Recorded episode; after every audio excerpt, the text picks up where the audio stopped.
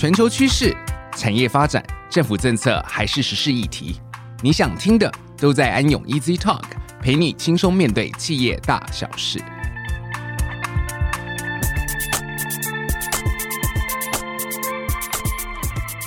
各位听众，大家好，欢迎来到安永 Easy Talk 的安永企业家讲群英叱咤。我是安永联合会计师事务所会计师王彦君，今天邀请到安永企业家奖独立评审团中，在二零二三以前唯一的女性评审，而她也拥有会计博士学位专业背景，这两个特质让她对于企业与企业家的观察与角度总是非常的细致深入。让我们隆重欢迎国立台北大学会计系教授朱炫莲朱教授。王会计师你好，安永 Easy Talk 的听众们大家好，非常谢谢朱教授赏光，想请朱教授来谈谈您担任安永企业家奖评审多年来，身为女性评审参加安永企业家奖的观察跟感想是什么？而今年的安永世界企业家大奖的年度得主徐秀兰董事长与您同为女性，您认为女性在现今与未来的组织跟社会中，它的优势跟成长方向又是哪些呢？啊，首先我要特别感谢安永给我这个机会，让我参与安永企业家奖的评审。尤其是之前呢，能成为评审团中唯一的女性，让我深感荣幸。因为我是评审当中最之前的，也是唯一女性，所以呢，受到其他评审们的特别关照。但也因为是唯一的女性呢，所以我压力其实是比较大的。要不断的提醒自己呢，要更加的用心，更加的努力。加入安永企业家奖评审团呢，已经迈入了第五年。每年呢，我最期待的就是和评审团的前辈们呢，一起去访谈台湾优秀的企业家。除了学习到前辈们看事情的深度跟广度以外呢，也看到了企业家们卓越的领导力、执行力以及创新能力。这种难能可贵的学习经验，对我而言呢，是胜过读万卷书。这几年呢，透过访谈企业家们呢，让我看到许多台湾成功的企业家，他们成功的背后呢，其实是心血的凝聚以及努力的成果。大部分企业家呢，都曾经历过低谷时期，但他们所以能够成功呢，呃，我觉得就是他们在低谷时呢，面对压力的淡定。与不屈不挠的精神。另外，我也观察到参选的女性企业家呢，比较少，这可能跟女性企业家本来就比较少有关。根据《哈佛商业评论》二零二三年度最佳上市柜女性 CEO 的调查指出呢，台湾上市柜公司的女性高阶主管只占了百分之十三，就是因为这种悬殊的比例，所以呢，女性企业家要脱颖而出。就更不容易了。因此，今年环球金徐秀兰董事长得到安永世界企业家大奖冠军，这是自二零零五年以来首次为台湾夺得安永世界企业家大奖。除了让全球看见台湾顶尖成功的企业家之外呢，也凸显了女性的能力，更激励了其他在奋斗中的女性企业家。不过，对我而言啦，最开心的呢，当然是今年徐秀兰董事长也加入了安永企业家奖的评审团。现在呢，我们是万绿丛中的两点红。再来呢，关于女性在现今与未来组织跟社会中的优势呢，我想一个是制度的改变，另一个是女性的特质呢，会增加女性在职场上的竞争优势以及机会。在制度改变方面，自从二零一五年。性别平等纳入 SDGs 之后呢，两性平等的讨论呢，就在世界各地呢逐渐的发酵。在台湾，金管会呢为了强化董事多元化，今年开始就逐年的推动相关的变革。比如明年起呢，挂牌上市柜的公司至少要有一名女性董事，而且日后企业要申请上市柜。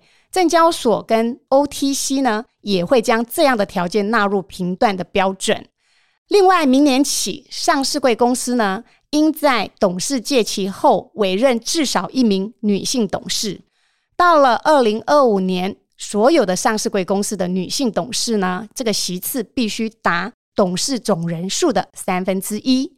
因为这个制度的变革，进而提高女性在职场上的竞争优势以及机会，所以最近女董事非常的热门。另外，我们来谈谈女性的特质如何影响并让企业更能够永续发展。王会计师，请问你觉得女性有哪些特质呢？朱教授，这个问题是一个非常大的问题，我得小心回应。我觉得女生比较细心，表达能力也比较好。非常好哈，讲的都是优点哈，没错。女性的特质呢，除了比较细心、耐心跟谨慎之外呢，相较于男性的直接呢，其实大多数女性呢更具有同理心及包容心，比较会采取柔性的沟通跟亲和力的管理方式来激励员工。此外呢，在做决策的时候，女性呢比较能够接纳不同的意见，让决策呢更加多元化。女性在这个强化职场的多元与包容呢，会让企业更能够永续发展。这些女性的特质呢，也增加了女性在职场的优势及机会。那再来我来说呢，就是制度的改变跟女性特质呢，虽然说会增加女性的优势及机会，但对女性而言呢，这也是一个挑战。我不知道王会计师有没有听过圣经中有一个十位童女拿着灯出去迎接新郎的故事。嗯，好像没有，好，没关系。嗯、我现在就来跟你说这个故事好了，哈。谢谢教授。这个故事当中呢，有五个是比较愚拙的童女，另外五个是比较聪明的。愚拙的拿着灯，却没有预备油；聪明的拿着灯呢，他预备了油在这个器皿里。后来因为新郎呢比较晚到，这些童女们呢都睡着了。当半夜有人喊着说：“哎，新郎来喽，你们赶快出来迎接他吧。”十位童女呢都醒过来了，整理他们的灯。愚拙的呢就对聪明的说：“请把你们的油分一点给我们，因为我们的灯要灭了。”聪明的回答说：“我们的油恐怕不够你我用哦，不如你们自己到卖油的那里去买吧。”可是当愚拙的童女去买油的时候，新郎就来了。那些预备好的童女跟新郎一同进去赴婚宴。然后门就关了。我相信很多人呢听过这个故事，它主要呢是提醒我们要有远见，并且呢要随时做好准备。所以，身为女性的我们，面对现今与未来的机会，更需要有远见，并且呢我们要随时做好准备。非常谢谢朱教授刚刚用这么好的例子，让我们感受到女性。在我们社会上，或者是在国家所扮演的一个重要的角色。同样的，朱教授从担任我们安永企业家奖评审以来，我们发现您蛮关注企业的人力资源管理与男女性主管比例，而您自己也担任数家企业顾问跟董事。您是否可以分享这两个议题在企业或组织中是如何影响到经营的层面？嗯。我觉得用人呢是领导者最重要的成功之道。像呢，秦始皇利用韩非、李斯统一天下；刘邦与张良、韩信、萧何呢创了西汉；刘备呢因为得到了诸葛亮而三分天下。所以呢，企业呢一定要懂得如何利用选才来招募与企业核心价值一致的员工，然后呢再透过绩效管理制度来激励人才，实现组织的策略目标。因此呢，企业要注重人力资源管理。跟大家分享，我担任常务董事的一家公司，就是因为我们董事长非常重视 HR 以及绩效考核制度，所以呢，在实施新的绩效考核制度之后呢，去年我们公司的业绩呢为历年来最高。因此呢，在访谈企业的时候，我会特别关注企业的人力资源管理。王会计师，请问你看过？男人来自火星，女人来自金星。这一本畅销书吗？跟老师报告，我只看过《来自星星的故乡》。OK，可见我们是不同的 generation。这本书呢，我告诉你哈，这本书其实呢，它指出男女大不同，其中有一个比较大的差异是，男性偏好处理事情，女性偏好处理人及情绪。那我们都知道，在企业当中呢，很多问题呢，往往出在人的身上。所以呢，人处理好了，事情就会处理好。Wisconsin 大学呢，有一位知名的心理学家，他分析有关能力的性别差异。研究结果指出，就 IQ 而言呢，其实男女没有能力的差别，但女性的 EQ 有高于男性的倾向。此外呢，女性呢比较能够表达情绪，沟通能力呢也相对比较好。我在担任企业顾问时呢，也常看到女性主管。比较擅擅长处理人的情绪，而且身段柔软、有韧性。他们在面临挫折啦、失败的时候呢，能展现吃苦耐劳的特质，愿意承担责任。过去呢，有许多这个相关的研究指出，女性参与董事会能够提升董事会的决策效率，提高公司的形象和绩效。并且能够吸引更多具有多元背景和技能的人来加入公司。今年呢，我在一个国际期刊上发表了一篇文章。这篇文章呢，是利用美国上市公司所做的一个分析。我的研究结果发现呢，如果公司的 CEO 他的权力比较大，就会倾向呢少做 ESG。但这种负面的影响会因为呢这个 CEO 是女性而减缓。所以，提高女性主管比例，除了让公司决策多样化、增加沟通的有效性之外，还能协助企业 ESG 的发展。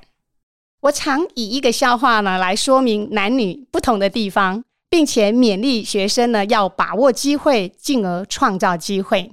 这个故事是这样的：有一对因为相亲而结婚的新人，在结婚当天，新娘对新郎说：“我要跟你坦白一件事情。”其实相亲当天呢，我并不是来跟你相亲的人。这个时候呢，新郎听完后也对新娘说：“啊、我也要跟你坦白一件事情。其实当天呢，我也不是来相亲的，因为当时我看到你长得很漂亮，所以你来问我的时候，我就跟你说：是的，我是来相亲的人。这个时候呢，新娘呢又说：其实当天我也不是来相亲的。当天我进餐厅的时候。”看到很帅的你，于是呢，我就找了一个借口去问你是不是来相亲的。那这个故事呢，告诉我们什么？新郎是一个懂得把握机会的人，而新娘是一个懂得创造机会的人。所以公司要重视男女比例，同时把握机会及创造机会。非常谢谢朱教授这么精辟的解释这个男性女性比例的中间这个扼要的精神。巴菲特曾经说呢，第一个呢，掌握会计学啊，就像读书要先学会语言一样。第二个呢，专注于购买良好的企业，而不要沉迷于股价走势图。虽然这是他对投资者的建议，但是我们可以看出两件事：会计学跟优良企业在经济社会的重要性。而您身为大学这么知名的教授。您也知道，在商学院、管理学院的各科系中，会计都是必修的科目，而且会计对于组织的管理跟效率的成效是很全面的。所以，我们想要请您以您的角度谈一谈会计对于企业的影响。您认为会计专业之于现在跟未来的位置又有什么不一样的地方？呃，王会计师，啊、呃，我先问你一个问题啊，请问你知道大禹是怎么死的吗？嗯，我觉得他是过劳死的。好，那你觉得他是因为什么过劳死的呢？呃，他应该是治水。对，其实大部分人都是这样的认为。那但其实呢，他是被会计累死的。好，其实大家可以去找，在史记上面有记载，大禹晚年呢，他在浙江大会诸侯，然后进行绩效评估的工作，因此而过分劳累而死。哈，由这里我们可以知道，其实会计真的非常的重要，连历史伟人呢都要亲自执行。而且还因为他而过劳死。我常跟学生说，会计不只是会计，而是能够创造你附加价值的印记。怎么说呢？会计对企业的影响，其实不仅是编制符合会计原则的财务报表，其实会计的范畴是非常多元的。例如 ESG、绩效管理、风险管理、内部稽核等等，都是会计。所以，会计对企业的影响是非常大的。日本经营之圣稻盛和夫，他是京瓷的创办人。他曾经出版过一本书，叫做《稻盛和夫的实学：经营与会计》。在本书中，他指出，不懂会计就不会经营。他说呢，会计不只是会计人要会的事情，想要成为真正的经营者，就必须了解企业经营的会计原则。他把企业经营呢比喻成驾驶飞机，会计数据呢就相当于在驾驶舱中呢这个仪表板上所显示的数字。仪表板上呢，必须及时而且正确的显示瞬息万变的这个飞机的高度啦、速度与位置等等。如果没有仪表板，机长就没有办法得知飞机目前的飞行状态，当然就无法顺利的驾驶。同样的，企业如果没有会计，就无法顺利经营。呃，我们应该说，传统上的会计专业呢，着重于财务报表的编制。比较缺乏分析、判断以及沟通等技巧，但随着科技的发展，会计呢其实也受到了数位化、自动化的影响。大量传统的会计事务呢将被自动化的会计软体或 AI 所取代，所以会计呢融入了科技是未来的趋势。对于会计人而言，要转型做这个专业分析判断的工作，包括问题的解决。资料的诠释，以及协助经营者做决策，让自己呢成为一个不只是收集整理资讯的人，而是解读分析资讯，进而协助做决策的人。另外呢，随着永续相关议题的兴起，永续会计呢逐渐引起大家的讨论。投资人呢不再只关注企业的财务绩效，也开始重视这个企业对。环境以及社会的影响，并且要求企业要揭露相关的资讯，所以会计人也要协助企业呢去提供 ESG 相关的资讯，以及如何做好 ESG 的建议。总而言之，我觉得未来的会计人要让相关会计资讯，不管是财务或者是非财务资讯，成为对企业经营有价值的资讯。除了针对相关资讯提出分析之外呢，更要提供解决方案，成为企业经营者的策略伙伴。当然，身为会计师事务所的我们，能够听到您再次阐述会计的重要性，感到非常认同与荣幸。不过，综合上述人力资源与会计专业两题，想聊一下现在 AI 的盛行，似乎是可以取代人力与会计的部分功能。您对于这样的趋势有何看法？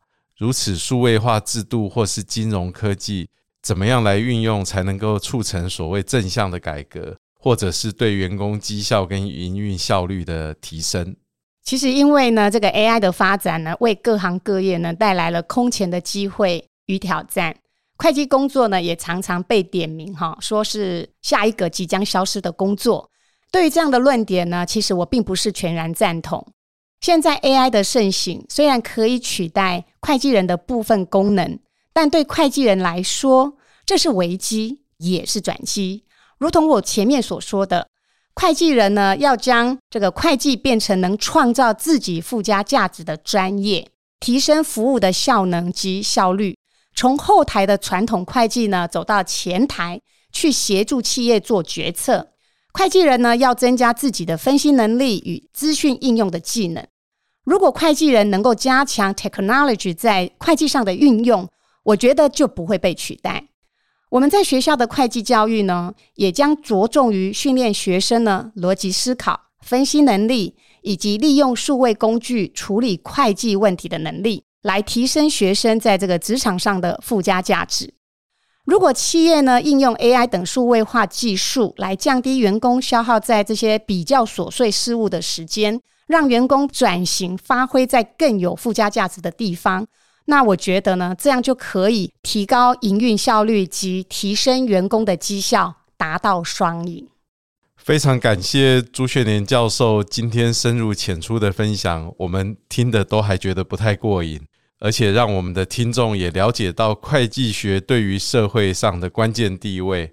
再次谢谢朱教授，安永 Easy Talk，我们下次见。谢谢王会计师，谢谢安永 Easy Talk 的听众们，祝大家平安喜乐，有美好的一天。